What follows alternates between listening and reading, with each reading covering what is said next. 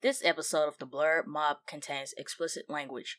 While we want everyone to enjoy the show, sometimes we may say things that are not appropriate for all ages. So, in other words, mom, dad, granny, we cussing. Discretion is advised. King G, Grow Site, ENT. rock with it, rock with it, rock with it, rock with it. Let me, let me pop my shit. Let me, let me, let me, let me, let me pop my shit. Hands up. What's up, y'all, and welcome to the Blerd Mob, your hub for all things black and nerdy. I am your host, Phoop, joined by my two co hosts, Ryun and Ralph. If you're listening to this on Spotify, Apple Podcasts, or any other streaming service, make sure you hit that follow button so you can get updates from the mob. And if you're watching us on YouTube, make sure to like, subscribe, and turn on those bell notifications for future uploads. All right. So we're back again for another episode, and I just have to say that though we like put out this Batman episode like two weeks ago, I swear it feels like it's been like a month since the last time we've been in here. Yeah, bro. Yeah, yeah. I don't know what It it feels like forever. is. Like I don't know what it is, but maybe it's this daylight savings time shit. But I was like, yo, we we haven't been in the booth forever. I'm talking about the booth, like we recording songs and shit. We ain't been in the studio in forever. So like, what's been up with you guys? uh, well, y'all know, but the fans may not know. Your boy had a tonsillectomy. I got tonsillitis too much. I had to cut them things out.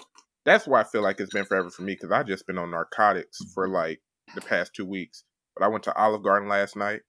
I ate some pasta, some mozzarella sticks. Not I ate the mozzarella. bread and the salad.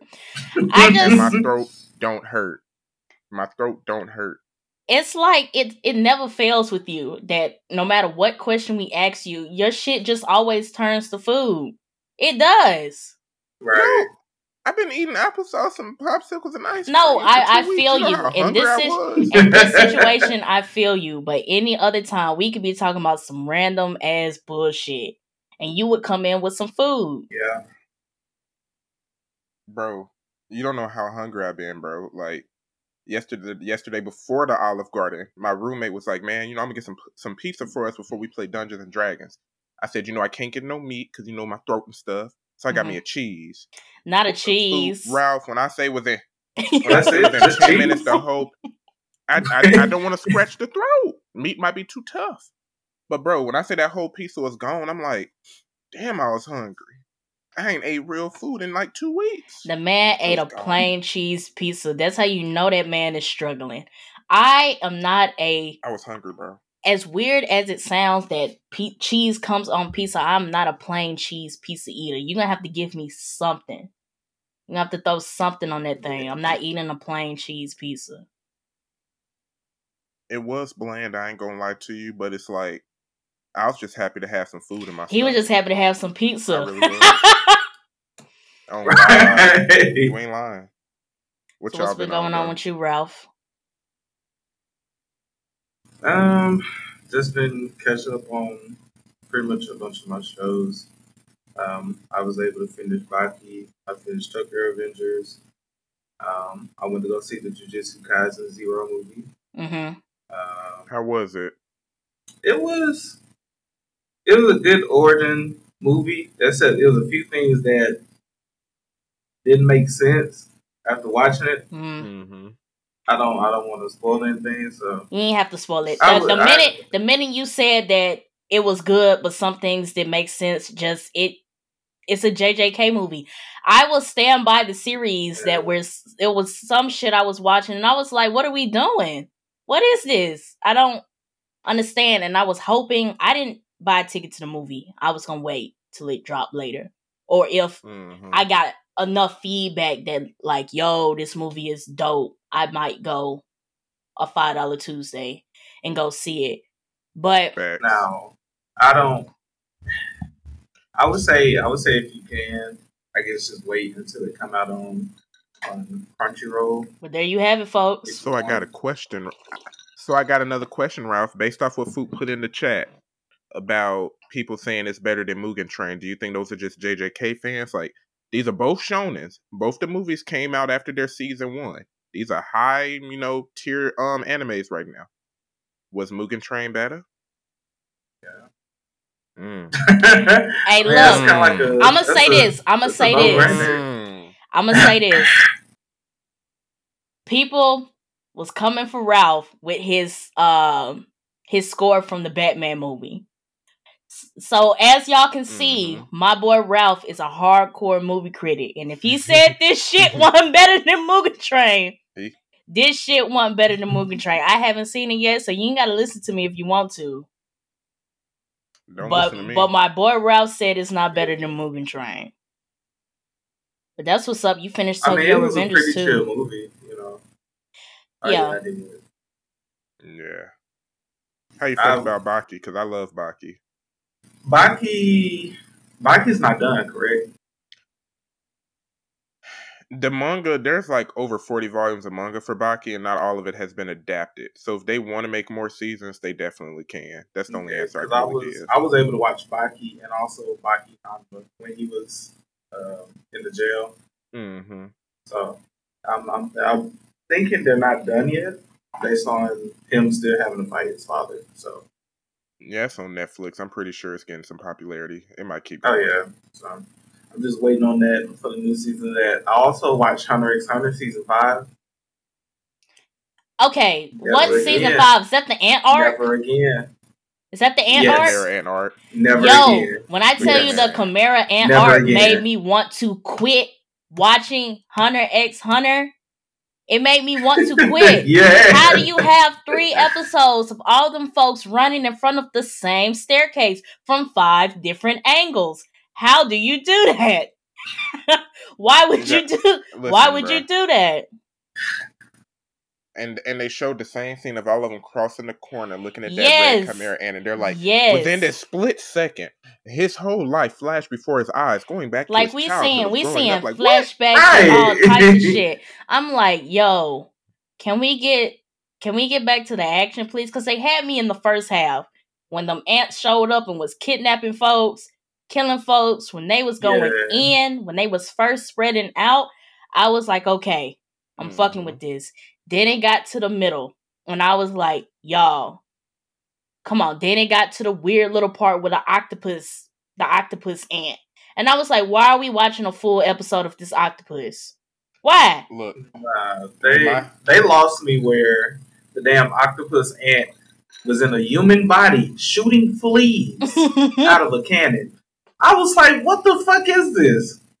the best part of the Chimera Ant arc was legit when Gon fucked up Pitou and when Yo. Killua's granddad and Oh, his fa- yo. when Killua's granddad and Yo. Netero came in with that dragon meteor shower. Those are the most fire scenes in the entire Yo, arc. grown Yeah. Gon. That man powered up so bad he turned into a grown man. What? He turned into t- he turned into TV static first. Then he turned Yes. into a grown man. He, he was TV static first. Uh. But stuff that's been on my radar for the past couple weeks. I did go on a family vacation last week, so I got to see all my Nice. fam, chill out at the beach, take a break from the podcast, the school, work, the app. It was it was a very well needed vacation. Um, Okay. things that happened while I was gone, they dropped a trailer for Ms. Marvel. And it looks like it's gonna be pretty damn good. The thing that got me about it, and I love this about trailers, they did an arrange they did an arrangement of blinding lights by the Weeknd for this trailer, but they hmm. made it cinematic. Like it felt like a superhero show, the way that they did it. And I was like, this is giving me goosebumps. Hmm. Like, I don't know. I'm gonna put this out here about myself. I am a Marvel DC nerd, but when it comes down to the comic books, I'm more DC than I am Marvel. So I don't know much about Ms. Marvel. I plan on doing some research because from what I've been seeing on Twitter, they it looks like they're switching up her origin a bit. I need to confirm that, but I can't be like, nah, man, that's her origin or whatever because I don't really know much about them. That drop. Other thing that hit my radar Nice. this motherfucker right here. So, Teen Titans Oh Academy. yeah, I seen you putting that on your Instagram. Yo, so the thing that got me to buy this right here is that they brought back the OG lineup. If you guys don't take away anything else from me, just know that I am a die-hard Teen Titans fan. And seeing the OG lineup minus Kid Flash, Wally West Kid Flash, just I went straight fangirl. And I was like, I have to get this. And the story so far is pretty goddamn legit. It is. Okay. So Okay. I came out of spring break with some with some good shit. Um and something else, and this is our first topic of the um, of the podcast. I want to go ahead and jump into this right now. Hogwarts Legacy State of Play drop Thursday, March 17th. March 17th. And it's looking pretty it's looking pretty damn good. Um I'm getting it as a Harry Potter fan. Um I know Ryun and I don't know if you like RPGs, Ralph, but I know Ryun likes RPGs a lot. And I guess going forward with this discussion, we're just gonna get this from both sides of the spectrum. This is from what we saw, do we feel like this is gonna be a solid game as far as gamers who enjoy RPGs and as far as people who enjoy the Harry Potter fandom? How are we feeling about Hogwarts Legacy? So, so it's funny. It's funny because I would say on this game, I'm right in the middle of why I'm buying it. I'm buying it 50% because I just love the Harry Potter universe. Y'all know Team Ravenclaw, that's all I am. And the other 50% for why I'm buying it, because I love RPGs. As a gamer, they got everything covered. They say this the story is shape your own story. I don't know if it's going to be like player choice really plays a big part. Solid companion system. Seems like combat may have various ways to go about it. They show like potions and tools and using the plants and stuff. Um, base building where you can have your own place with the um pets and the fantastic beasts and everything. And then in terms of a Harry Potter fan, we get to see all of Hogwarts. We get to see the common rooms that we did not get to see. We get to see the rooms according to what they talked about that they that they mentioned in the books that we never got to see the inside of. It's based in the 1800s, so prior to the Harry Potter universe, because Harry Potter was in the 1900s. So we get to explore Hogsmeade, we get to explore past the forest, we get to see some of the fantastic beasts that we heard their names but never really got to see. Mm-hmm. So right in the middle, it's looking good as a Harry Potter fan and an RPG fan. But the only thing I'm worried about, and this is the RPG fan in me talking, I hope that even though they want to stay true to the lore and the Harry Potter universe and make a legitimate game that Harry Potter fans can enjoy, I hope that the RPG elements stick. They Mhm. intro- they introduce new characters and they shape your own story. I hope the story feels good. This isn't Harry. This isn't Dumbledore. This isn't Professor Grindelwald. I mean, not Professor Grindelwald. What? McGonagall. I love her. This ain't none of the characters from the OG series. Is the story compelling? Am I going to care about the characters? Is the combat? If y'all remember they showed the dueling stuff, I'm gonna just be honest. At a glance, it didn't look that too exciting. I didn't see counters. I didn't see parries. did a lot of I didn't spamming. see dodges and all of that. Yeah, it was just spamming like three Yeah. abilities: make them hover, shoot them with fire, slam them down. I hope the combat feels good because if the combat feels good and the story is good and it's already in the Harry Potter universe, you got a ten out of ten game for me as a Harry Potter fan and an RPG fan. What about you, Ralph? And there's no microtransactions. um, not watching the state of play. From what I've seen so far out of the game, um, I would definitely have to say that I kind of am excited for it, mainly as a as a Harry Potter fan and having played the other previous Harry Potter games that came out on PlayStation um, that actually did involve the actual story, and finally getting a chance to have a game to where we can create our own character and pick our own destiny Mm-hmm. in a sense. hmm I want to see how, how you know they bring all of the different elements of Hogwarts aside from the story elements that we already know. Pretty much what Ryun was saying. I don't want to see the same characters of of Snape. I don't want to see McGonagall. I don't want to see anybody that's really just in the original story. I want to see mm-hmm. brand new mm-hmm. people. I want to see new interactions. You know, give me give me a nice fresh feel that I can have for myself Facts. instead of regurgitating the same things that we've already seen. And I think that's the selling point of Hogwarts Legacy. The fact that it's set in the 1800s is this is before Harry Potter, this is before Fantastic Beasts. Like all of the media that we've seen of Harry Potter content is not non-existent in this game.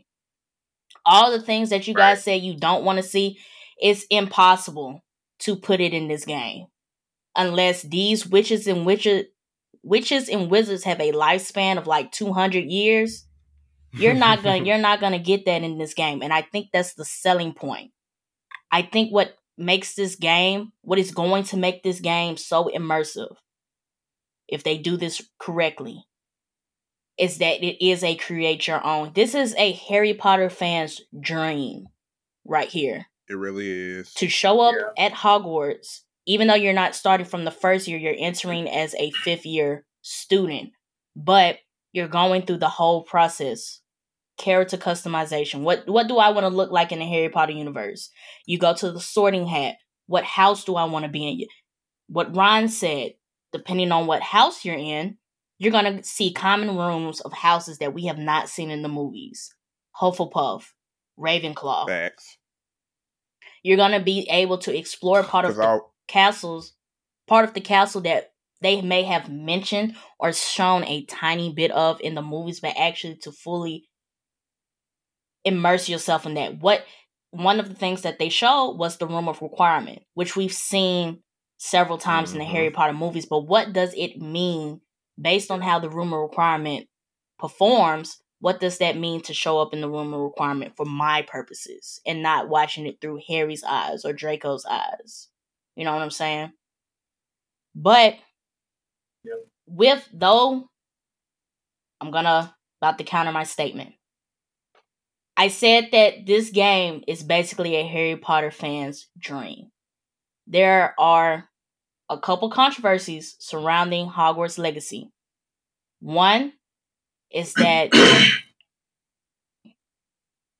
I'm to start with the the first one is that this is a completely different story outside of Harry Potter. And all three of us are in consensus that we we like that. We want that. We want something different. What about the fans that want a Harry Potter game and they want to see they want to see Harry, Dumbledore, McGonagall, and all of them?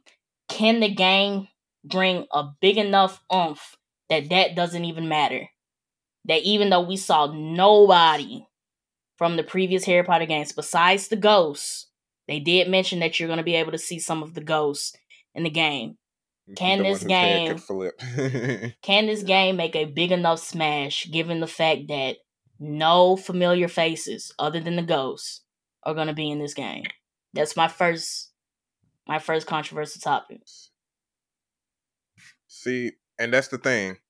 I hope they got a nice storyboard storyboard builder on the team because Harry Potter has a lot of lore. There's a Mhm. lot you can play around with. Like, Yeah. let's not forget there are other schools of magic in the Harry Potter universe. If they wanted to, if they really wanted to just go above and beyond, they wouldn't even have to focus on Hogwarts. That's how big the Harry Potter universe is. Mm-hmm. But if they got a good story builder, if they can make it to where I enjoy the story, even the fans who want to see Harry, even the fans who want to see Dumbledore and, McGon- and Professor McGonagall, I feel like they can get over that. Because me personally, I don't want to see Harry Potter story over again. If you're most Harry Potter fans have probably read the books and watched the movies at least three times each. Like, let's just be completely honest. Like, we've seen that story. Even if you showed me Harry as an adult. I don't care about that. Even if you showed me Harry before he got struck by um Voldemort, eh, that might be interesting, but I know what it leads into. I know how that story ends. I want to be shown a new, immersive, compelling story. And that now I can live through it as my Ravenclaw wizard. Mm-hmm. That's all I want. That's all I want from an RPG perspective and a Harry Potter fan. And I feel like other Harry Potter fans who want to see Harry, if it's a good enough story, I feel like they can get past that. Okay. Yeah. So the other thing was there are Harry Potter fans that are conflicted on whether they want to buy Hogwarts Legacy due to J.K. Rowling's anti trans statements that have been coming out through, well, in the previous Mhm. years. They are hesitant to buy the game because, as you guys know, J.K. Rowling owns the Harry Potter IP. She makes 95 million a year off this IP. So it's kind of like it's it's going back to that discussion that we always have when something controversial comes up with anybody who's created something, any artist. Can we separate the art from the artist? Now, being that I'm not in the community that was attacked, however, I also don't like the way that J.K. Rowling did that because let folks live their lives. Why does it? It's not bothering you. At the same time, it's like I don't know if I'm selfish for still wanting to play Hogwarts Legacy, but I still want to play it. Like, Mhm. yeah, I don't like I don't agree with her views, but let me just be honest. That the, her creation it brings me joy. I probably work for some people who got views that I would overtly disagree with. I probably interact with people on a daily basis, but because we haven't had conversations that I probably disagree with their views. But at Mhm. the end of the day, Harry Potter brings me joy. Harry Potter was my childhood. I can tell y'all how I was introduced to it. yeah. You know what I'm saying? Like Harry Potter brought me so much levels of happiness, and now that happiness and joy can grow. J.K. Rowling, you suck. But I'm gonna be honest. This project, this No, project I- you Harry Potter, rocks. No, I feel you. It's because of I guess it's going into that thing. I think we are living in an era where all of our heroes are becoming villains. Like people that we thought were like some good stand up people because of look of what they created. And then they turn around and do something like this and it's like, dog, like what Ryun was saying, like I grew up with the Harry Potter stuff.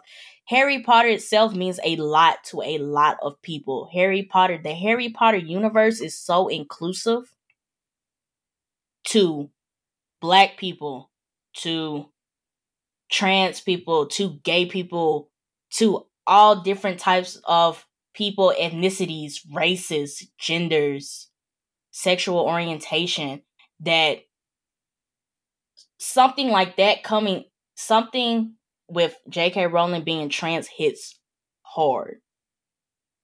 With a It does. with a fandom that can touch so many people that the way that she crafted this universe that we could show up to Hogwarts right now, get sorted into a house and learn all these spells and it did not even matter what I looked like, where I came from. And I I feel them I feel them on that. I feel the the hesitancy and the conflict. But I want to say this and you can get mad at me if you want to. I think J.K. Rowling is turning into one of those people who's gonna get her money regardless. There is, I think, at this point, and. I think in this point in her career, there is nothing that you can do to stop her bankroll. From the movies to the books to the fact that Universal in both theme parks has set up a Wizarding World. The fact that the Fantastic Beasts franchise is going on and this game on top of it.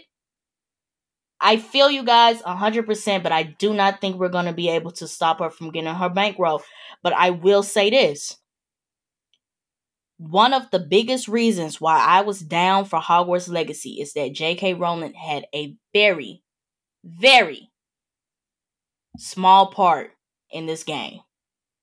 She hmm said that she was supportive of the game's development and entrusted the design and the creation of the games to Warner Brothers Games and the developers involved. So this story, these elements, yes, she created the universe, but the story and the gameplay elements that are falling into is straight the developers. And if this game succeeds, Yeah. if this game comes out 10 out of 10, 9 out of 10, then that proves that Harry Potter can exist outside of J.K. Rowling. And you, and do you and think about the doors that that can open. That we may start we me Ryun, Ralph, we've talked about this for years that they could launch a Harry Potter series on HBO Max right now because the world is so big, the lore is so huge. Yeah. And I feel like if this game with very little involvement from J.K. Rowling delivers a good ass story with those Shows how elements, good that world is. it shows that the world can live without her and that would that could open the doors for other harry potter media to come out that she doesn't have to be involved in because think of star wars george lucas he may have a part in it but he's not the sole yes let's do this no don't do that for all of the harry i'm not harry potter the star wars productions that are coming out and this could be this could be J.K. Rowling. This could be Harry Potter, the universe itself, to stand alone. If this game succeeds, Ex- so I would say Exactly. I'm a buy it. I'm a buy it because I I'm a Harry Potter fan. I even when I got into Harry Potter, I wasn't really cons- really concerned with what J.K. Rowling was doing. No, I'm gonna put this out there. I do not support what she's uh her anti-trans statements. Like people who the three main casts of um the Harry Potter movies have openly stated that they do not agree with her. So I mean Yeah. I'm still gonna buy the game because we can't stop her bankroll. But I will say that if we show possibly if we show this game much support and it delivers on story and game elements, then this may push Warner Brothers to capitalize on Harry Potter outside of J.K. Rowling's influence. hmm And it's like at the end of the day, like you said in the beginning, she's gonna make her money regardless. But people can also choose to support what they want to support. But I'ma just be real. I still eat Chick Fil A sandwiches. I'm Ryun. still gonna read Harry Potter. Okay. Why you always gotta bring I know, I know, into I know. I know, listen, I know. Like, I'm listen to me, listen to me, because I was just finna say that. Ah, oh, No, why? Jesus. Why did you go to Chick Fil A just now? I, you okay? I 'Cause it's a understand. similar I understand. Yes, I understand why you brought up Chick Fil A. I do. I understand why you brought up Chick Fil A, but it's the fact that you brought up Chick Fil A. Yeah, You- I mean, because it's also like that. Because that also affects me You, personally you ain't have too. to do that. That also affects me personally as a black person. But you know, it's like Yeah, I, But- I completely understand people for not supporting something that doesn't Yeah. support them. But sup- at the end of the day, do what you're comfortable with. Do what you feel comfortable with, and something that you can be proud of. At the end of the day, right. I think the fact, if anything, the fact that she wasn't involved in the production of this game. That yes, she created the universe, but the story elements, the gameplay, she didn't touch that. And I I Mhm. think this could open the door that these stories can tell themselves that they don't need her in the back writing up a story to match this game. They might, you know, send it to her to get her blessing, like, "Hey, JK, we wrote something for this game." She'd be like, "Oh, okay," but like, she's not sitting in the studio like, "Yo, I want them to do this instead of do that." Like, nah. like they ain't all like at a bar right now getting glasses of beer together or nothing. Like she, Right. ain't, she ain't that connected to it. Right. So I think I brought I think the game will make us a stamp on the fandom if it comes out to be good. I think the other thing surrounding this controversy is Fantastic Beasts. That because she's been directly involved in Fantastic Beasts. Hmm. So I think she's I think she's been an executive producer on all of the Fantastic Beasts movies. So we got two Harry Potter staples coming out this year. I'm still on the fence about Fantastic Beasts, but I'm getting that game. I said this a long time ago. Look, movie review coming soon. Movie review, mob next mob review, Fantastic Beasts. Now this one may not be so hunky dory like the Batman. Um, I do want to touch on the DC projects though, because you mentioned the Batman.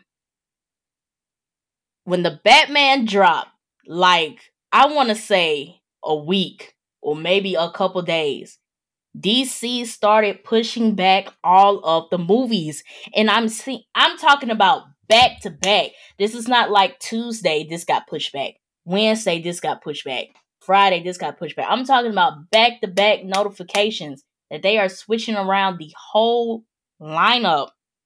And I'm like, yo, what the fuck is going on? Flash got pushed back to June 2023. Aquaman got pushed back to March 2023. Shazam 2 got pushed up to December 2022, which is now taking Aquaman's spot. And Black Adam got pushed back to October 2022. They are saying that it's COVID related issues, COVID related production delays with visual effects. I call bullshit. I think this is completely me. You don't have to agree with me if you don't want to. But I think they saw how much traffic the Batman was getting. And they looked at these movies and they said, we can't send these out right now. Right. We cannot put out this Batman movie and then turn around and give them a half-ass movie if they considered it a half-ass movie. So now they're trying to switch. They're trying to switch stuff around so they can fix some things. That's my personal opinion. You don't Here, get this here's close. The best analogy. What? Here's the best analogy. It's like when we was in senior project in college, and one person chose to go just go above and beyond and do something different. We like, no, we're gonna get A's regardless. We're gonna get a decent grade, or the teacher gonna be hard on us regardless. We know what we're getting out of this. And that one person who went above and beyond with their project got scholarships, got an internship offer, and went above and beyond. This is what happened if you see that one student getting all those awards, you're going to sit there and be like, hold on, seeing project ain't due for another two months. I was going to turn this mother, this MFA in next week. Mm-mm. Mm, back up. Let me go rework this because I want some scholarships too. I want yeah. an internship and a job offer too. Yeah. That's what I feel like happened right here. That's what they I feel like We are happened. used to people complaining. We are I, used to people complaining. We are used to hitting a certain level, but we can go above now, and we know what set us above. Oh, they finna rework. I it's think we are too board. close. I'm looking at because Flash was supposed to drop. No, which one's Black Adam was supposed to drop first. It was supposed to drop in July. That slot is now being taken by the DC Super Pets animated movie. I'm not going to see that shit, but um, July. We are four months. We were four months out from the first DCE movie DCEU movie of 2022 and they pushed that shit back. And you and I think we're too close in the game for it to be COVID related. For you to say that the pushback is COVID related. I think the coincidences, I think the window is too small for you to say that. Because of how you saw the Batman getting all this traffic, people were going crazy for the Batman. And I said this offline, and I'm going to say this right here. The Batman got saved. Had Doctor Strange and the Multiverse of Madness dropped when it was supposed to, the Batman would not be getting all this hype. It may have got some hype. Mm-hmm. You're gonna see, you're gonna go down your TL and you're gonna see 16 tweets about Multiverse of Madness. You're gonna see that one guy in the middle talking about Batman. you are. Facts. The Batman, the Batman got saved by the MCU pushback, and you're not going to tell me otherwise. So, because the Batman is standing alone as the superhero movie of March 2022, and because it got all the traffic it got, that's the only reason I see these pushbacks. You can say it's COVID yeah, related, okay. but I I call I call bullshit. And I don't think it is COVID related though. What you say? I, I definitely I don't think it's COVID related at all. I only so I looked at a report when it actually came out that they were pushing the first movie back that they pushed back. Um, it's they did say it was the visual effects, and it's been a backup for like all of their movies. Like Aquaman is heavily in visual effects. The Flash is heavily visual effects. I don't think Shazam is, Shazam has it's to not be. as much. Shazam it's not as much be. as not as much as the Flash or Aquaman. Okay, because I was about That to you say can't- you can't make a Shazam movie and it not have visual effects. Like, what are we watching? Sure, but it's not as much as those two other movies. I feel you. So that's probably why they have that ability to push that one up and push the others But back. this is why Same with Black Adam. I feel like that will be heavily visual effects. Same. But this is why I call bullshit. This is another reason why I call bullshit. And this is leading and this is gonna lead into my other question that I had about this topic. They have been working on the Flash movie since 2018. Let's pause. Damn. They've been working on That's the Flash movie since 2018. Let that sink in. Pause again. Pause again. but let's take a moment of silence. They've been working Jesus. on the Flash 19, movie 20, since 21, 20. That's five it's years. five years, sir. It's five years. We were supposed to have seen this movie in theaters, seen this movie on HBO Max, streamed this on some other service, bootlegged it a couple times, talked shit about it, then sat back and was like, well, you know, that part wasn't that bad. We were supposed to been having these conversations about the Flash a long time ago. And they finally thought they had the window because they showed us a teaser last year for DC Fandom and everybody thought that the pieces were finally coming together for the Flash movie. And now it's getting pushed back again. That's why I don't feel like it's COVID related. How have you been working on a movie for five years? And then, given that the Flash was not supposed to drop until November, but how have you been working on a movie for five years? And now, when everything, it, because to me, it seemed like everything was lining up for the DCEU. This was supposed to be the year for superhero movies. It was. Marvel was coming and DC was coming with their movies. And now they're doing all of this pushback and I don't know. I don't I can't I, I can't see it being COVID related. I'm seeing it as they saw this Batman movie take off Maybe they weren't expecting this Batman movie to take off, but it did. And now they were like, whoa, wait a minute.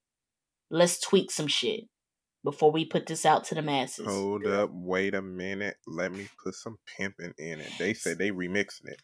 So, my other question coming out of this with the pushbacks is that if my hunch is right and they went back to the drawing board to uh tweak these movies. I don't like you, Ron. Um, if they went back to the drawing board to tweak to tweak these movies, does this mean that we are going to get some better DCEU movies? I want to hear you guys answer before Here's I put out thing. mine. as as a gamer who has damn near gotten used to games releasing too early, even in the gaming industry, I now celebrate when a game gets delayed. It used to be a few years back if a game got delayed, oh man, I want to see it. I'm so upset. I pre-ordered. I was going to play it during Christmas break. Nah. When a game get delayed, yes sir. Yes sir. It's finna look good. They finna fix the graphics. It should be less bugs. I feel like I'm gonna just apply the exact same theory to movies. I'm just gonna apply that same theory to movies. If you looked at a movie and said, you know what, let me wait six more months, that's a good sign for me. That's a good sign for me. I'm just gonna apply my gaming theory because it's the same for video Mm. games. What about you, Ralph? Um, I would have to say, I I am happy that they did push it back because to me it seemed like they were on that track of trying to complete, trying to compete with Marvel as far as their style of movie goes and trying to connect all of them together. Mm-hmm. So them pushing it back gives them more opportunity to be like, hey, let's try not to do what Marvel does, try to match them movie per movie. Because if they was gonna try to do that this year, it wasn't gonna They work. was gonna lose. they I was just, gonna lose. Like I that that was not gonna be a great matchup. so I would just say that. like if like I don't even though DC has the top three superheroes, Mm-hmm. Superman, Batman, and Wonder Woman. Just because y'all have the top three, don't mean you have to cross those three together to make one universe. Mm-hmm. Mm-hmm. Hell, I'm I'm still So- waiting on a good Green Lantern movie myself. Man, you gonna have to let that go. You gonna Um, y'all gonna have to y'all gonna have to let that go. go. until until they get this shit hope. together, y'all gonna have to let that go. So my I don't have a definite answer for this. I don't know. I don't fucking know if this means that we're gonna get better DCEU movies. Point in case, I'm gonna go back to this. They've been working on Flash since 2018. How much more tweaking do you need to do with this movie? And then I'm gonna put out some other examples of superhero movies. These aren't DC that went through reshoots, rewrites, redos, whatever, and they came out to be garbage. New Mutants, Dark Phoenix. So I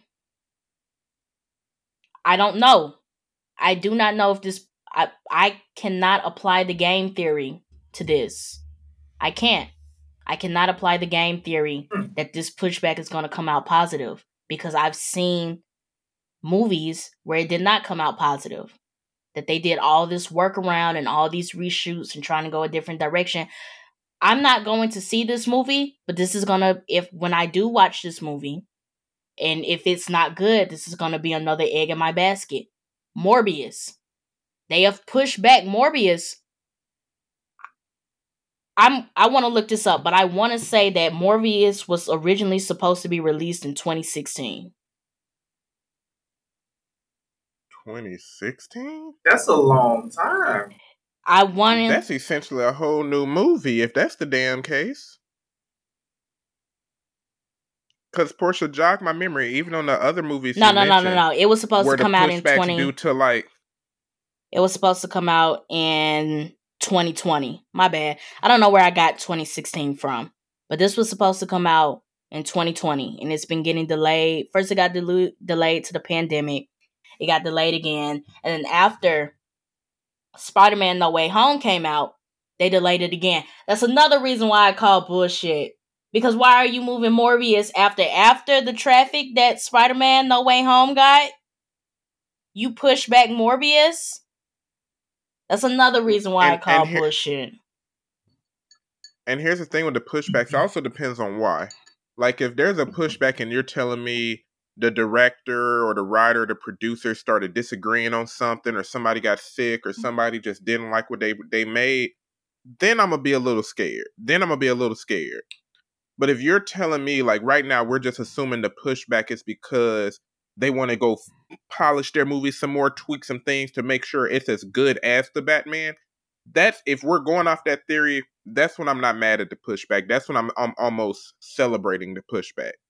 But in some cases, yeah, if you're telling me, oh, these actors did this, someone ain't like this, someone passed away, and stuff like that, that's when I'm scared.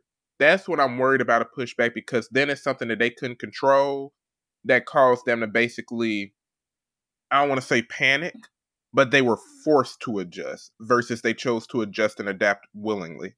You see what I'm Mhm. saying? Like Black Panther 2, Black Panther 2, they probably already had a pre pre-written story for it. But with the death of um the former Black Panther actor, I'm sorry for not saying Chadwick Boseman, they had to adjust. That's why I'm worried about Wakanda Forever. Because I'm pretty sure they plan to have him at least in the next couple of movies. That's when I'm worried. But in Yeah. terms of these DC movies, they ain't said nothing about no directors or producers getting upset about something. They ain't said nothing about a change of actors and writers or nothing of that nature. That's when I'm not too mad about a pushback. I'm almost celebrating it.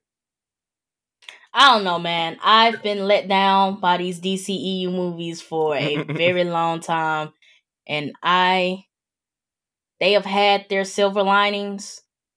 I don't I don't know. I'm especially concerned for Flash because the rumor has been circulating that the Flash is supposed to be erasing erasing the Snyderverse. So the Snyderverse is Man of Steel, Batman v Superman, Justice League. When Flash is basically about to do a Flashpoint thing. If you guys don't know what Flashpoint is, is when Flash makes the decision to go back and save his mother from dying, and he just rewrites the whole universe. So he's gonna go and do that, and everybody's gonna split off into their own universe. That's the rumor that everybody's gonna split off to their own universe.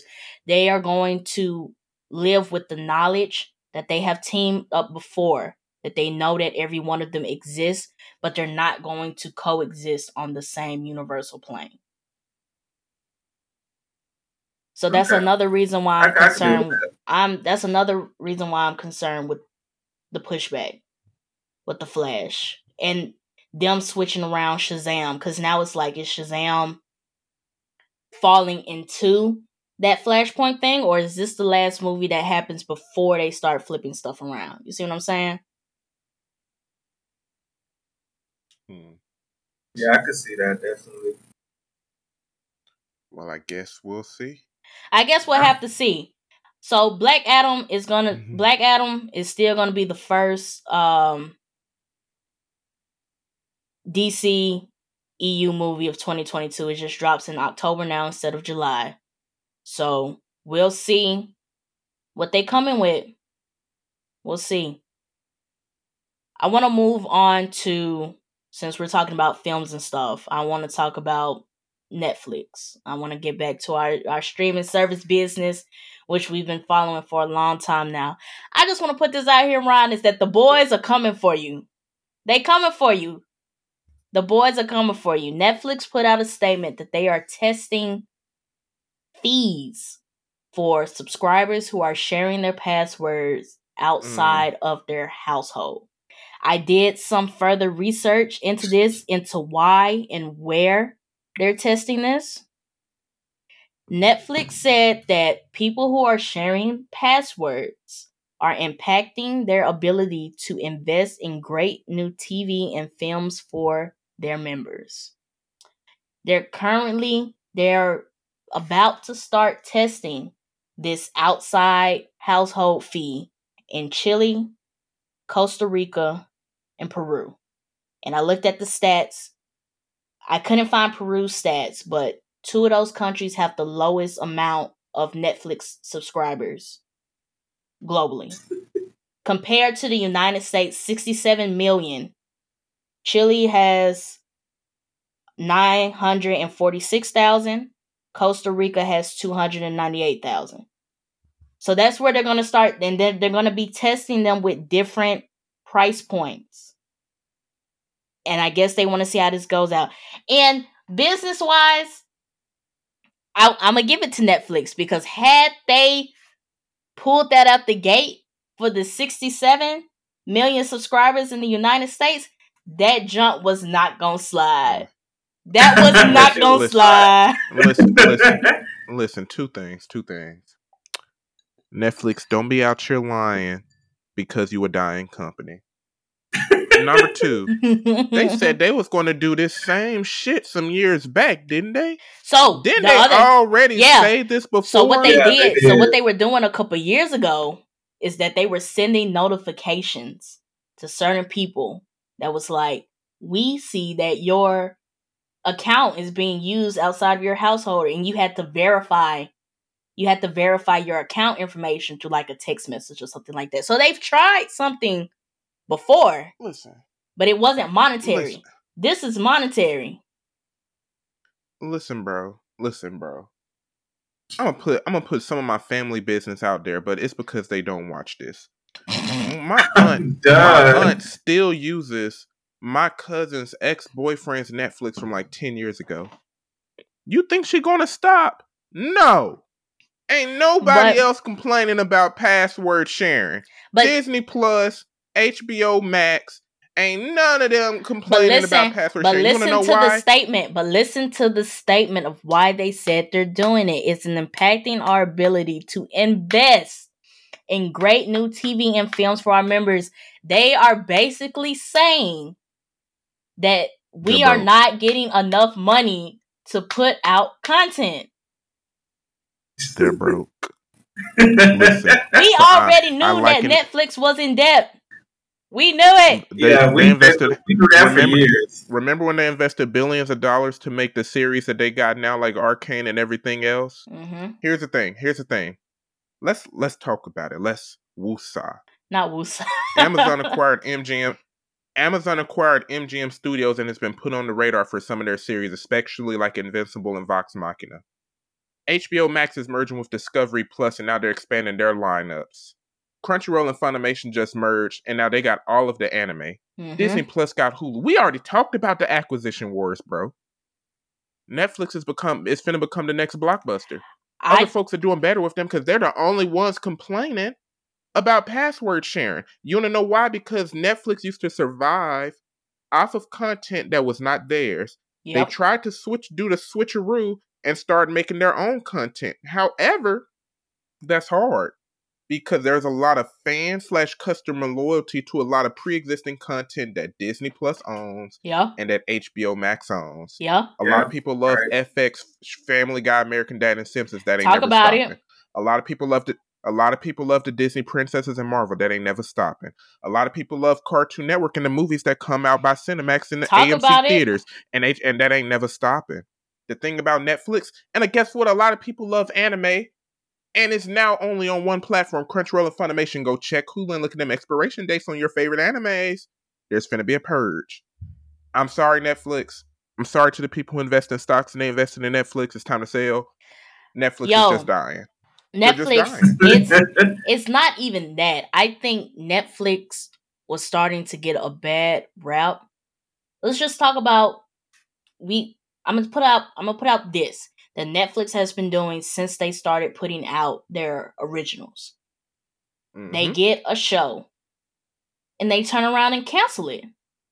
It's shows Mhm. I've seen shows that people were heavily invested in and they come back and it's there's no more seasons. Netflix has pulled the trigger on it. So you've lost the audience. Let's talk about the first thing they did when 2022 hit. They raised subscription prices. What used to be $18 for a premium Netflix subscription is now 20 bones. Let's do a comparison. The highest plan on Disney Plus is $20. You know what that gets you? Disney Plus Hulu, Hulu and ESPN. and ESPN Plus for twenty dollars versus Netflix. You want me to pay for this one? You want me to give you twenty dollars for this one service? HBO Max is not even twenty dollars. And look at all the they're getting movies. They're getting movies on the same day that they drop in the theaters, and people are not paying twenty dollars for the service. and HBO Max is free when you get an AT and T Uverse internet subscription. Hello, yeah. Come on, bro. too many And, avenues. and you raise get a prices Amazon. when everybody is still broke. Come on, Amazon Prime. If you get an Amazon Prime account, an Amazon account, and you start paying for Prime, Prime Video comes with that. You can either get it separate or you can get it with the with the Prime account. Correct. Let's Plus talk. the music, plus cloud storage, and everything else. Amazon Prime pays for itself. I think I think where Netflix is failing because let's let's talk about the trend that we're bringing up. All of these different avenues that you can get to these other sh- streaming services rather than going to them directly.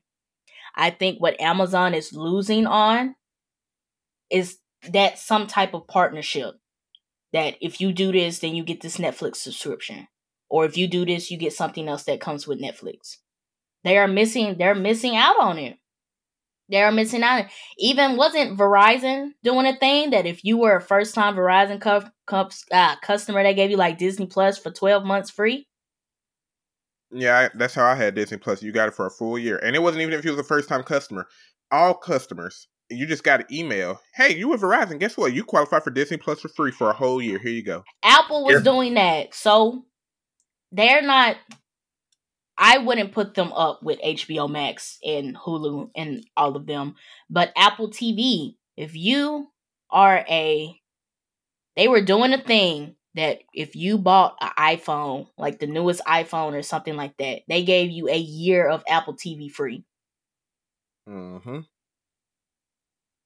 I think what's failing for Netflix is that they're not finding those avenues. I think convenience. Because people are going to pay for streaming service. We talked about this. Nobody's watching cable anymore. And it's all about Right. picking the correct streaming services. What what is going to make Netflix the correct streaming service for 2022? Raising subscription prices is not going to do it.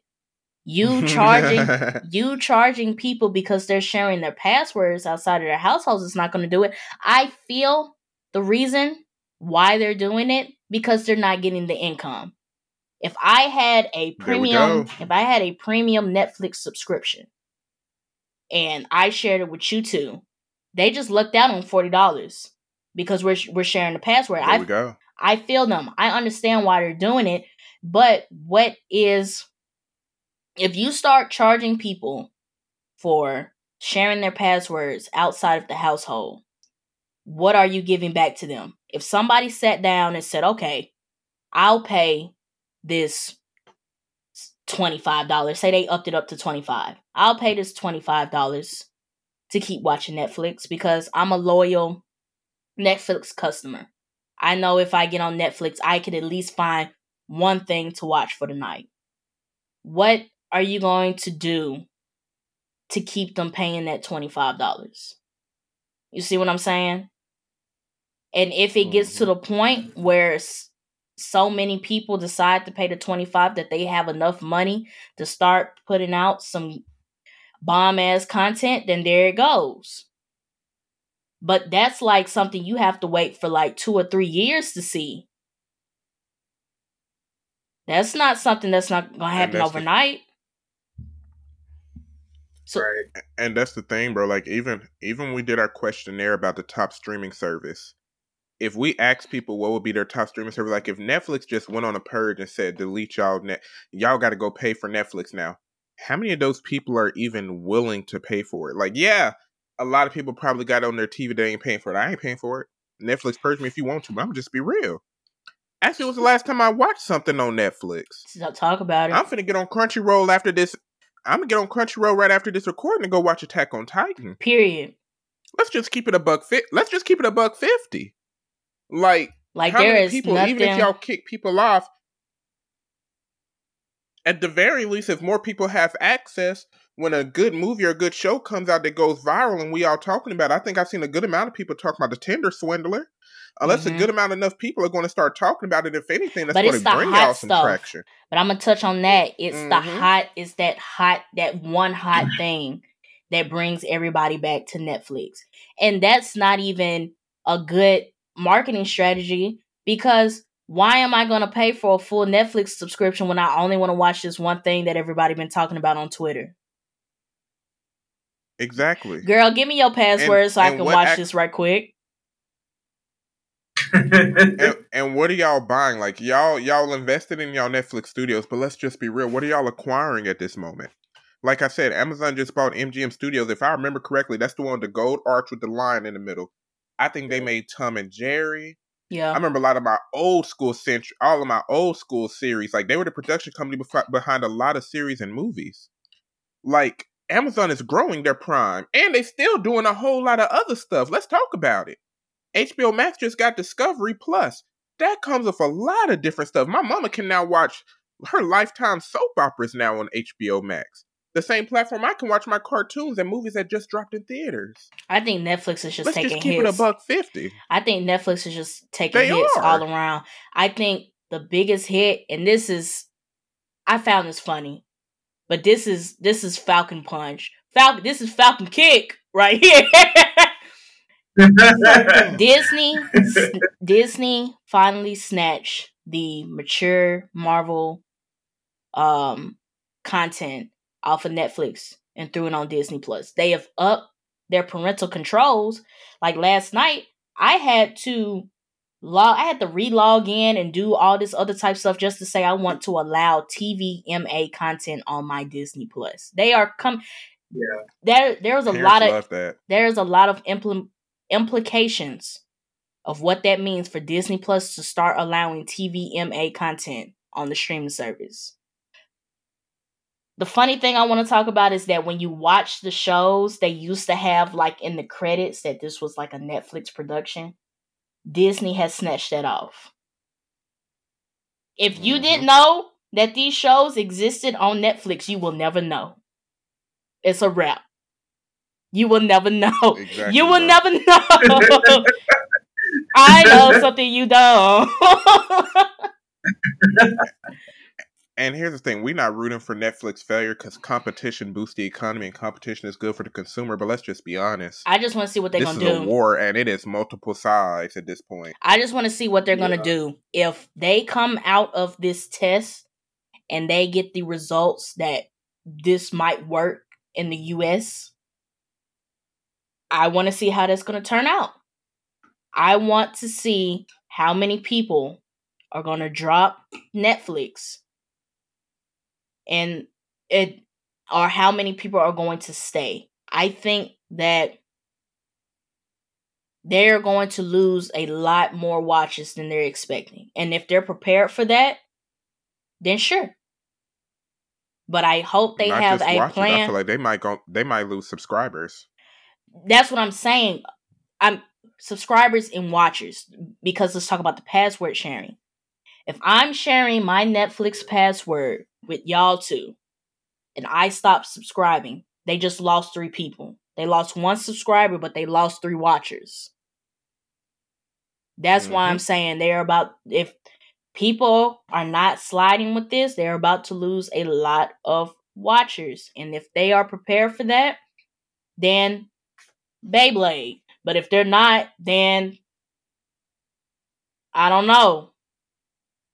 I don't know. This it was really interesting to see that for them to actually start cracking down on people sharing passwords. They said it's in the terms and conditions, but let's be real, y'all. Nobody reads the terms and conditions. Y'all didn't read the terms and conditions because how y'all let this go on for so long? You know, you know what's the most irritating thing when you read the terms and conditions and they make you scroll before you say accept. I just rush through that thing. I say "Mm, accept. Yeah. Why y'all add that level of difficulty into my life?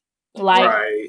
Don't nobody got time to be doing all that. I'm still not going to read. I it. think if they would have took the password sharing serious from the jump, I don't think this would be an issue. I think this would just be this this would just be common Netflix behavior because you guys have been doing that for the jump. But because you guys have not been Mhm. cracking down on password sharing, at this point you have it's it's too many it's too many people to control. Also, you let it get built up to where you are competing against multiple streaming services. It's not like back in the day where it was just Netflix versus Hulu. It's not like that anymore. I don't want my Netflix subscription. Fine. I'm gonna go to HBO Max. I'm gonna go to Hulu. I'm gonna go to Disney Plus. I have other avenues. What? Why do I need Netflix? That's the question. That's the million dollar. Exactly. That is the million dollar question of this conversation. Why do we need Netflix? to be honest, they just need to grow as a company. I ain't trying to go into like all the business analytics and all that, but Netflix as a company has not evolved much, like in a while. Like Mhm. when we talk about what these other companies are doing, like HBO Max does a lot of productions and everything else, and they got other investments. Amazon, Amazon Prime is one of the most minuscule parts of their um of their setup and their income. so small they don't even promote that jump for real. Right, Amazon Prime is chump change. They don't even promote their series unless you're on Amazon Prime Video watching another series. They don't Mhm. care. And then Disney Plus, let's just be real. Come on now, we can't even talk way- about Disney. We can't even Yeah, talk about. let, us not. We can't even talk And about that- Disney because it's it's the same thing that Disney Plus is maybe the smallest percentage of the revenue that they're getting. And they just added Hulu and ESPN for fun because they could. They Because they, could could. acquire We bought that. it because we could. No, Exactly. Wasn't nobody else using it for nothing. That's what they said. I feel you on that. True. I feel you on that. Come on now. Let's talk money. Let's talk. Netflix need to evolve as a company. So, s- while speaking of companies that are dying, because Netflix is not the only one.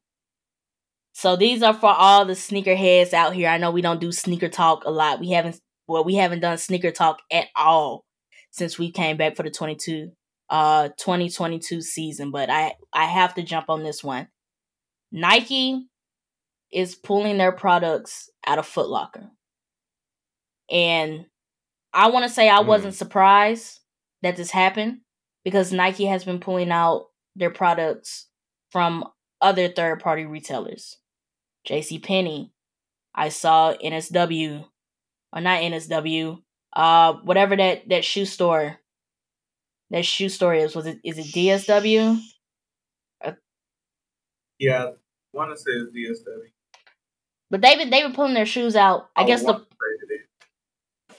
just to prevent me from listing out stores that I think I saw on the list of where Nike pulled out their products, and before y'all go into the store and see some Nike products and come after me, they've been pulling their stuff out. and what hit headlines a couple weeks ago is that they pulled Nike out of Foot Locker because Nike wants to focus on direct to consumer efforts. So it's going to Yep. get to a point to where you can only get Nike clothing, socks, shoes from Nike. You're gonna go have you're going to have to go straight to the source. For Foot Locker specifically, this might be a wrap for them. For 2021, 70% of Foot Locker sales came from Nike products. There we go. 70%. go. Name the release. There we go. But let but so 30% of their sales came from the other five brands that they have in there. Puma, Adidas, um New Balance. New Balance. Um that's another Under one. Armour. What you say? Under, Under Armour. Armour. Under Armour Under Armour. and um and Vans. Foot Locker sells Vans. I think Vans because Converse is I would assume Vans. they? Yeah, I think they do sell Vans. Yeah, Converse is owned by Nike, so you can't you can't contr- you can't include them no more. I don't Yeah. if they got Vans and Foot Locker, then I was gonna say Reebok. I've- my last my last one was Reebok. Oh yeah. Yeah, Okay. You you threw me off with Vans, let's- but I was thinking Reebok. So you just meaning to tell me the other thirty percent of their sales came from these other five brands? It's a wrap for Foot Locker. It's a wrap. If these other brands, especially if these other brands catch on to the trend that direct to consumer is about to be the new avenue, that they just decide that they don't want to go through these third party resellers, that they want people to come straight to the source. It's a wrap for Foot Locker. And it's not just going to be a wrap for Foot Locker, it's going to be a wrap for Champs. It's going to be a wrap for Finish Line. It's it's about to hey, I think the only third party retailers that will live through this direct to consumer is GOAT, StockX, and what's the other app? Sneakers. and that's Yeah. and that well, sneakers is the Nike app, but the thing is, Okay. sneakers is owned by Nike. But the thing with StockX and Goat, that's basically consumer to consumer. That's just a resale market. That Yeah. ain't got nothing to do with this. Yeah. with the direct to consumer um methodology, let's just be real. A lot of companies could do it, but you got to build an infrastructure. Nike has built their infrastructure with the Mm-hmm. Nike out with their Nike factories and all of these outlet malls, with the Nike app where you can buy all of your Nike products, and then the sneaker app for where you can get the um latest drops for like their Jordan brand. The thing is, what is the point? What is the purpose in me saying, let me give it this to you so people can go in stores and get my shoe when people ain't even doing that in the first place anymore? Not just COVID. Yeah. People stopped lining up outside of Foot Locker for sneakers of years before COVID. Yeah. I Let's think the, the online 50. the online shopping business really got people to stop going to the malls and the shoe stores. I think the only for me, the only reason I would step into a shoe store if I know for sure they're going to have this shoe and I need it immediately. Like I can't wait the shipping days for it to show up. I'm gonna go into the mall right quick, buy me a quick pair of whatever I was looking for. I know they're gonna cost this much, and I can walk out the store in in hand. But online shopping took that away. That if I can order this junk and y'all ship it from the store, they even have ship to store. Even if I did go in the store, I don't have to be in the store for longer than 10 and 15 minutes. I just show up and get my package and walk It'll out. check if it's Look, Right. Portia, it'll tell you if it's in stock at the store. So you can just say, "Ooh, I want it. Let me buy it now." I'll just go pick it up there. You ain't even got to ship it to me. Right. Right. Come on now. I think Foot Locker found its shine. One, when there wasn't online shopping, and two, like for younger generation, and I'm about to unlock a memory. When your mamas used to take y'all to Foot Locker and made y'all put y'all foot in that metal thing to see what y'all shoe size was. to see what y'all shoe size was before you bought your shoe. Now that Right. that's legit. You have to walk in the store and do that. You can't online shop and guess that my foot may be nine and a half, and then you wait a week for your shoes to show up and you can't fit them. Online shopping doesn't let- have that but- luxury. But, but let's just be real. Here's the convenience of Amazon. That shoe measure you can probably find it on Amazon for five dollars. yeah, Like they're not like the middleman companies. Like you know, if you pay attention to business, they've been talked about the death of department stores and malls. But Mhm. this right here, it just shines a light on it. Because Adidas could do the same thing. Adidas, got their stores and the outlets. Yep. They they got their confirmed app for where you can get your Yeezys for the sneakerheads. A lot of stores can get away with this. Like Nike's known. Nike don't gotta advertise. Mm-hmm. Now, I don't even think I've seen a Nike commercial for Jordans. I've I can't remember the last time I seen a Jordans commercial. Because you can get on Instagram, Complex, Sneaker Drop, Kicks Finder, and everything else will advertise for them. Yep. Nike don't even gotta invest in marketing at this point. So it's like, why waste money on another company to ship my shoes when I can ship them personally? I can get rid of the bots on the sneaker app once I'm the only one selling my shoes. Yeah. I can monitor the quality of my product and the way that it's marketing because it's a direct to consumer relationship. And the consumer can talk to me and say, hey, we like and dislike this. Eliminating the hops. It's yeah. It's it's it's making it convenient. And I love talking business. I don't want to see businesses fail because it's not good for the economy. But I'm just be honest, the middleman in a lot of these situations, Foot Locker in this situation, they're Mhm. missing out. They're just extra money at this point, and you can save that. The money Yeah. they're going to save from Foot Locker can make more more Jordans.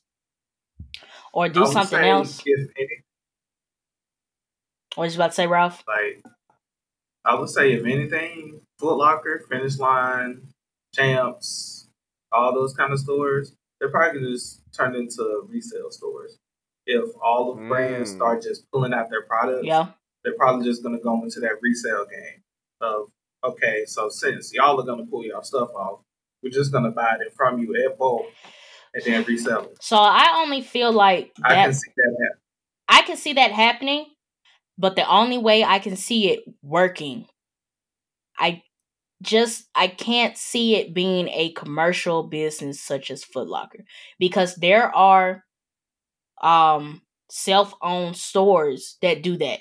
There are resale stores that they buy they buy shoes and they resell them in the store, but I just don't I can't see that working for Foot Locker because Foot Locker is so commercial. Like And they would have to rebrand as well. They would have to invest a lot into rebranding. well not even rebranding but just like think about it like what a new shoe drops just say some jordans drop today. How many foot lockers are going to buy are going what what's what's the process of buying all of these shoes and then se- reselling them in the foot locker? Do y'all you see what i'm getting at? It's it's the issue that we have with the bots and the resellers now. Like we see in pictures of a Jordans that drop, and the guy got like twelve pairs of shoes in his house. Y- y'all want to turn that into commercial? I can see and, them and doing. the I can see them doing that, but I'm concerned on how they would make that work. and here's the thing. That guy who got 20 pairs of Jordans, why would he sell his Jordans to Foot Locker? Unless Foot mm-hmm. Locker is going to match the StockX and GOAT fees, why would he sell his shoes to Foot Locker when he already can sell directly out his house? Now that's what I can see. If StockX, I was gonna say, two, StockX and GOAT, half their money is spent on verification. Their Mhm. money is spent on training employees to verify the fakes from the real shoes. So Foot Locker would have to spend even more money just to train people to even do that. That's True. a lot. They'll go in debt doing that. Now that's the only way I see that working. That Foot Locker just stops becoming. This is how I see it. This is my this is my idea. I pulled this straight out of my ass. Phone warning: there is no business plan. I did not flesh this out. I can see it as Footlocker taking Goat and StockX to the next level. That the store is just the pickup point. That I'm going on the Footlocker app and I bought a shoe that this guy was selling, consumer to consumer. You still get your two options. Do you want us to send it to this Footlocker in your area so it can get verified that this is the real shoe? Sure. Then they send it to Footlocker. Or do you just want to get it shipped straight to your house? And I can do that too. Now, if they, that I think would take a different level to the game because you take you take out the shipping you take out that secondary shipping you got goat if i wanted if i bought some shoes from goat and i wanted to get it shipped i have to wait for them to get shipped to the verifier i have to wait for them to verify it and then i have to wait for it to ship to me if Foot Locker wanted to be like let's keep these hubs you bought this shoe we'll send it to the nearest Foot Locker in your area we have verifiers on hand that when they get their shoe, they'll verify for you. They'll send you an email. They'll call you up. Hey, Ron. Hey, Ralph. We have your shoe. It's been verified. We sent you an email to let you know it's in good condition. You got seven days to come pick it up. Well, well, in that situation, here's what it becomes: Foot Locker wouldn't become an independent store at that point. StockX or Goat would end up buying them and acquiring them and using them in that scenario. But in terms of making a business deal and saying we give you portions of the money, Foot Locker just becomes another middleman for them when they already got their own factories for verification and shipping. Like if That's it could true. shorten the shipping dates, that would be beneficial because StockX and Goat, on average, when I get shoes off of them, it do take like a three weeks That's to what I'm saying. to the verifier and then ship back to me. And that's what I'm saying. The Yeah. benefit would if be could, if it lowers the shipping. That after Mm-hmm. You after I bought this shoe from Ralph, Ralph shipped it to my nearest Foot Locker.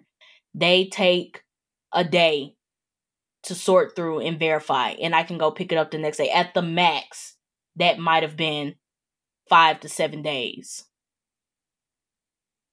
hmm It's like they could, but the only way I see that working is if StockX or Goat actually acquires Foot Locker, not them making a deal with them. And then StockX and Goat, that's if they even want to polish that experience. They might say, hell, we doing great already. Yeah, Because StockX and Goat then changed the resale game. eBay is trying to catch up to them now. yeah. eBay.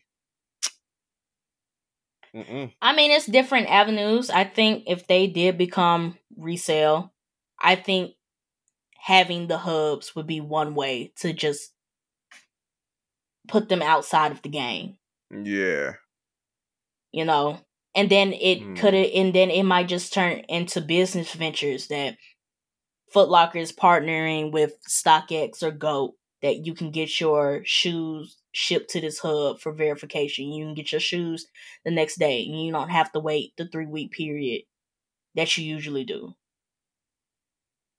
So Right. Right.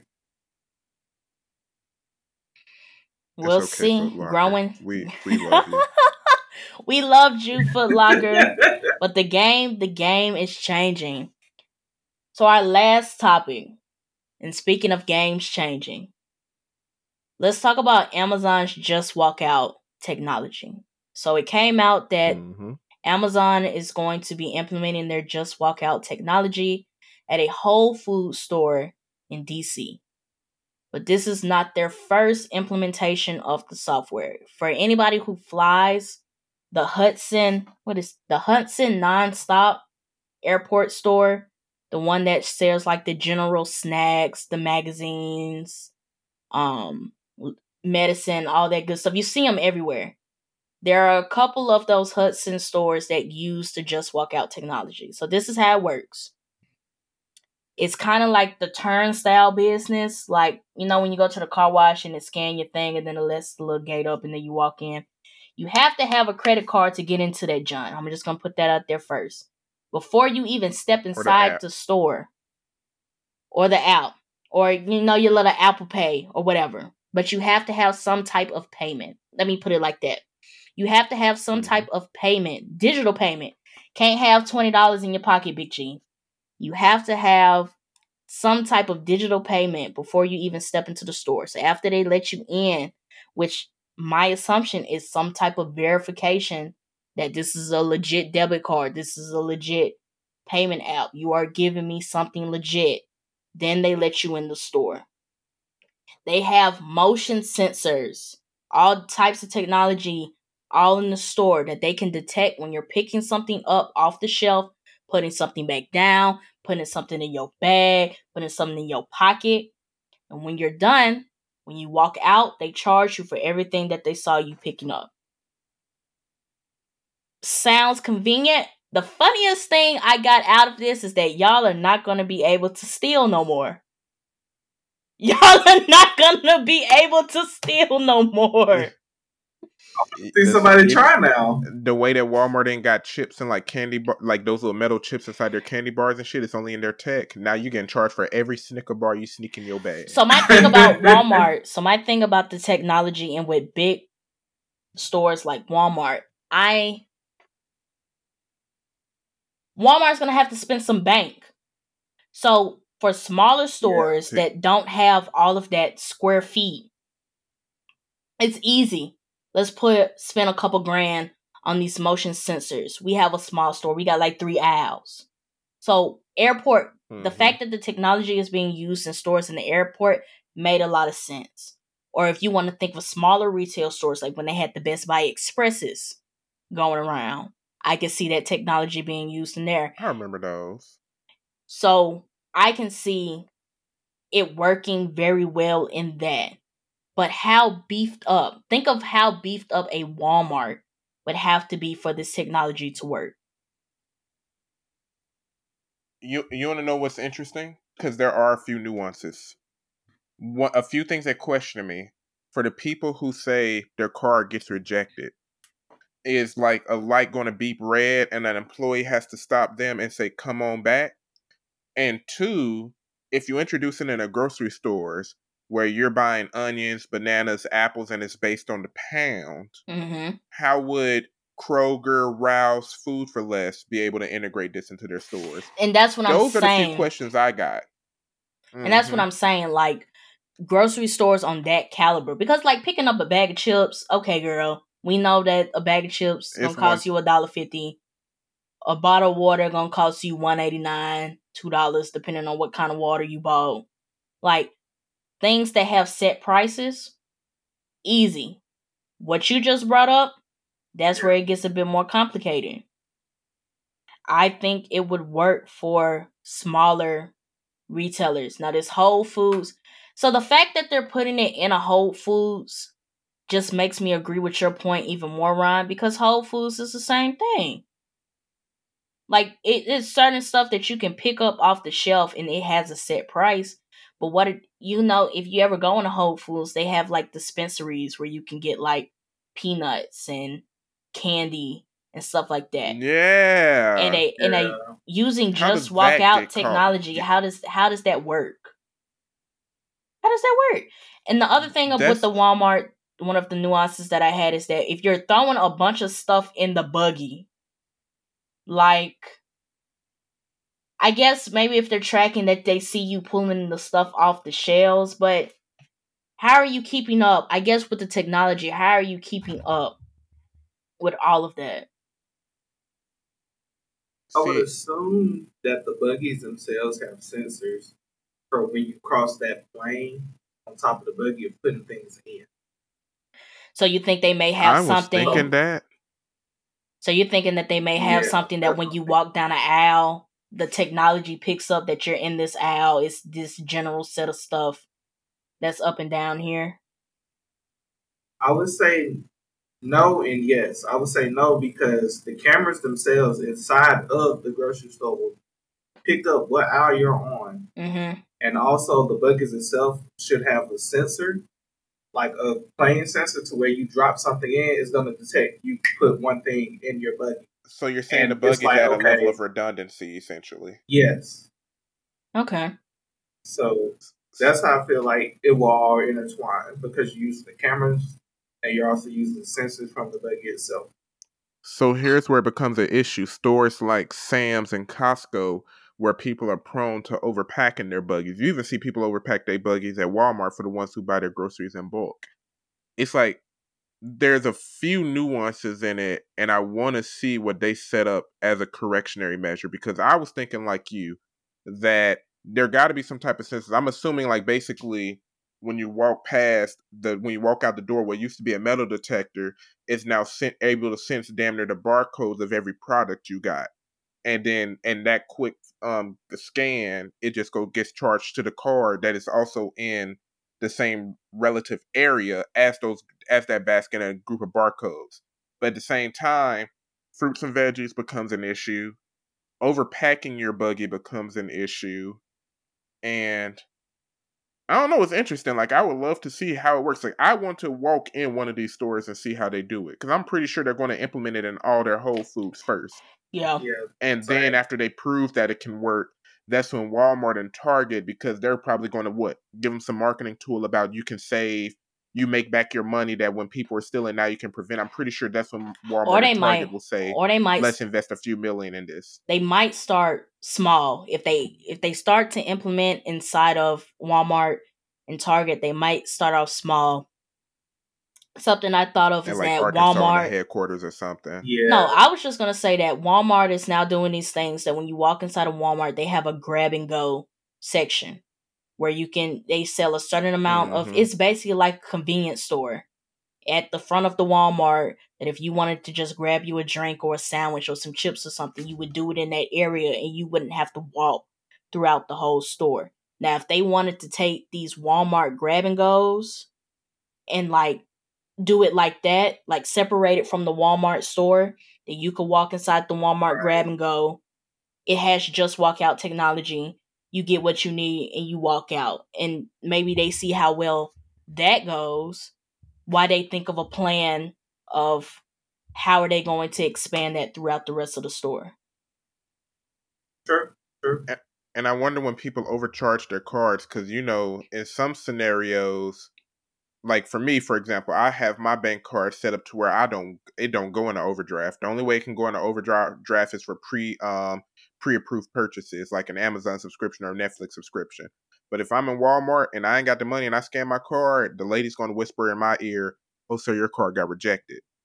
So for people like that, I wonder how it's going to go, or does it get registered as a pre-approved purchase, or are they going to say go into your second card, or is like the machine going to glow red, and that's when the Well, so the other- got to go stop the person. So the other thing about the technology is that like you have the gate that lets you in the store, you also have the gate that lets you out the store. I can oh, see it. so it's going to be integrated with that. My assumption is is that you don't have the money. Why am I letting you out the store? You see Right. I it, it has to be a quick turnaround though. Like you Mhm. can't wait, you can't like now you want to charge my card. I'm already at the store and now you just found out that I have no money, but I already got what I walked out with.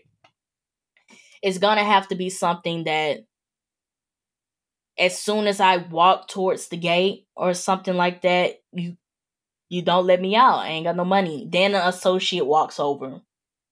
Because what the other thing that they're trying to do with the just walk out technology, they're trying to remove the name cashier. And that who used to people who used to be cashiers will now be called sales associates. Which some cashiers are already called Mhm. sales associates anyway, just not be called a cashier. But this would actually be what that is. Like I'm not taking your money or nothing like that. But they will walk over and be like, "Oh, it won't let me out the gate." Well, yeah, girl, your card got declined. Let me check my let me check my iPad. Yeah, girl, it, it said it said your card declined. You gonna have to you gonna have to put some back. Right. But I think the technology is Mhm. cool. I don't know if this is supposed to be a full size Whole Foods or if this is going to be a smaller version of Whole Foods. But I really only see this working for small retailers. Unless At at, the the moment. moment. At the moment. Yeah. I'm if this is where we're going. Because another thing that this does, this takes away um this goes full di- digital. We are not going to be walking around with cash money anymore. If this is what retailers are turning to.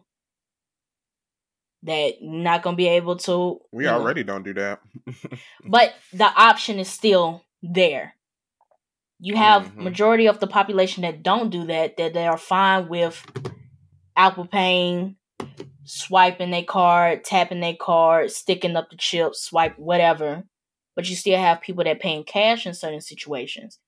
Just this just walk out technology removes it. It's done. Why do you have cash in your pocket? Through the adjustment phase, if anything, like say if this does get like really big really quickly, you might start off for the first couple of years where they only legit do have like two lines of cashiers for like the They're doing that now. Update their phones and all that. They're doing that now. Walmart has right. three cashiers, and everything else And self checkout is self checkout. Self checkout is huge now. Self checkout used to be like three to four s- little stations. You walk into a Walmart now, that's all it is is self checkout. And everybody who would have been cashiers are just walking around making sure you're not stealing. Or if you trying to buy some alcohol, they'll walk over, let me see your ID, yada yada yada. Or if you scan something twice, they'll fix it up for you or whatever. But Or Walmart's like, now or like out here, they got deodorant locked up and stuff, so they got the folks in the yellow vest to unlock it and put the deodorant in the no, because that's because steal that's because y'all be stealing. Because why are they locking up the deodorant? And that's Right. LA, that's these LA folks, bro. That's these That has folks. I ain't nothing- never- I don't Them- remember seeing that no. stuff. deodorant. Them locking up the deodorant has I nothing to do with self checkout. It's y'all be stealing. You you wanna know what's crazy, Portia? I went to the Walmart in like Compton. Tell me why they had the natural hair products locked up. because y'all I be was like, I say stealing. something. Because I'm y'all be I- I stealing. wanted say listen, listen, listen. This is how I know y'all be stealing. The only thing that Walmart used to lock up was electronics. Why are we locking up Mhm. Yes. deodorant? Why are we like? Cause y'all be Bro, when I- stealing. Bro, when I, I went to I Walmart to get some Tylenol, I had to wait 10 minutes to unlock it. because y'all be stealing. Let, let's talk about this. Let's talk That's about LA folks. one is expensive. Natural hair care products for all my natural hair wearers out here. Natural hair products are expensive. Hella expensive. Hella expensive. So yeah, we gonna steal. But because we stealing, that's why But because we stealing, but because we stealing, that's why they locking them up. And y'all be I would say that deodorant is not that expensive. Why are y'all out here stealing deodorant? You can spend five dollars on a two pack, Two pack. That's because y'all drug heads. That's why they locking up the Tylenol. Bro, That's why you can't buy bro. drugs like that. You can't buy drugs like hard, not hard drugs, but like the the strengths, the extra strengths and stuff off the counter no more because y'all do y'all do dump y'all do drugs, y'all do stuff with them, but Bro, they are not. I ain't seen that stuff until I came out here to California. I just want to go back to the fact that they are not locking up the deodorant because of self checkout. That has to be the line was here and you went here. Like, what are you even? what are you even talking about? Bro, they, they lock up deodorant, bro. Deodorant, natural hair products, medicine. What else have I seen? And it depends on the Walmart. Each Walmart is made differently. Like the one that had the hair care products, I'm. It was in a neighborhood, you know, where the nat where users of natural hair products more common. But it's it's interesting. I I didn't know why they locked up Tylenol and the nasal spray. They had all that locked up, Advil and aspirin. I'm over here having a headache from my tonsils to wait to get some medicine. Yeah, but I will say medicine, hair care products, deodorant. I'ma stand on that. That it's not ex- deodorant. I don't know what kind of deodorant y'all be using that y'all have to steal it. But I pay five dollars for a two pack of deodorant, and that lasts me for a couple months. But medicine, medicine is expensive. Hair care products are expensive, so I feel them on. Let me just take this right quick instead of paying ten dollars for some shampoo. But that's why Walmart is locking the stuff up because y'all be stealing, not because of self checkout. Bro, when they Bro, when they start locking up Cheeto bags, mm-hmm. that's when they went too When far. they start If locking up Cheeto button to tell bags, them- Cheeto bags have to be at least five dollars. It has to be. why- why did I walk Purdy down the. How chip stealing aisle? That anyway. How did I walk down the chip aisle and I gotta ask this associate to pass me a, a bag of hot Cheetos? Why? Why? Why? I just oh. I don't know. This is technology is, is expanding, y'all. Businesses are. I don't know. I think we're we are entering a new era where people are just trying to find their footing, and I think it's gonna be some people that's gonna fail, and it's some people that's gonna strive, and I'm I'm here for it. I'm here for it. But that's all the time that we have for today, boys. What you was about to say, Ryun? Cause I I seen you. What you was finna say? I, said- I said, come talk me business with the mob because this was a real business heavy um show. They was like, I thought y'all was supposed to be some black nerds. Yeah, man. Yeah. Yeah, but you know, Passions of all facets. we told y'all what was finna go down for 2022. But that's all the time that we have for today. I want to thank you both, Ron and Ralph, for joining me again on another episode. And everybody who's been listening, whether this is your 16th time or your first time listening to the Blerd Mob, thank you for listening and continuously supporting. And with that, go ahead, lead us out, Ralph. All right. Make sure you guys follow us on Twitter and Facebook at the Blerd Mob. Make sure you guys follow us on Instagram at the Blerd Mob Pod. With that being said, we're signing out. Peace. Peace. Hands up. If you loving where you at, stand ten toes down, shot ain't no looking back. Ain't no looking back. You can let them haters hate when they asking where I'm smiling.